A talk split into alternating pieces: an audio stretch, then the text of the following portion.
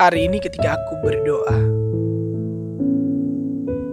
hari di mana aku kembali memutuskan untuk mencoba mulai dan bertahan lagi. Satu kalimat terbesit dalam relung hati ketika aku berdoa. Semua ini bukannya akan menjadi mudah. Tersadar aku dengan suara yang mengingatkan ketika aku mencoba memulainya lagi, ini justru akan menjadi semakin sulit dan terbukti. Ketika penjaman mata ini terbuka, menit pertama seketika disambut dengan terpaan angin di luar dugaan.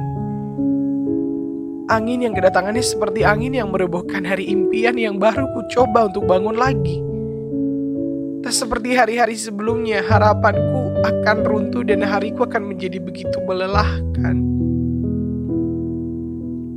Ada yang beda dengan hari ini. Meski angin yang datang cukup kencang, tubuhku sudah punya kekuatan, bahkan topangan yang sungguh kokoh. Aku dapat merasakan teguhnya kaki ini dapat berdiri di tengah angin. Dan ajaibnya, aku bisa tetap melangkah walaupun perih.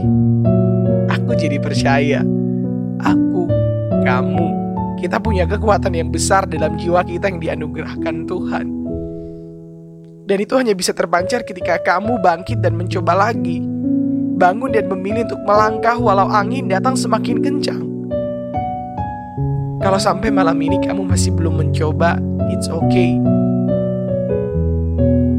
Just close your eyes, sleep, and have a nice dream.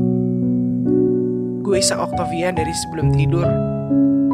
Semoga tidur lo makin nyenyak.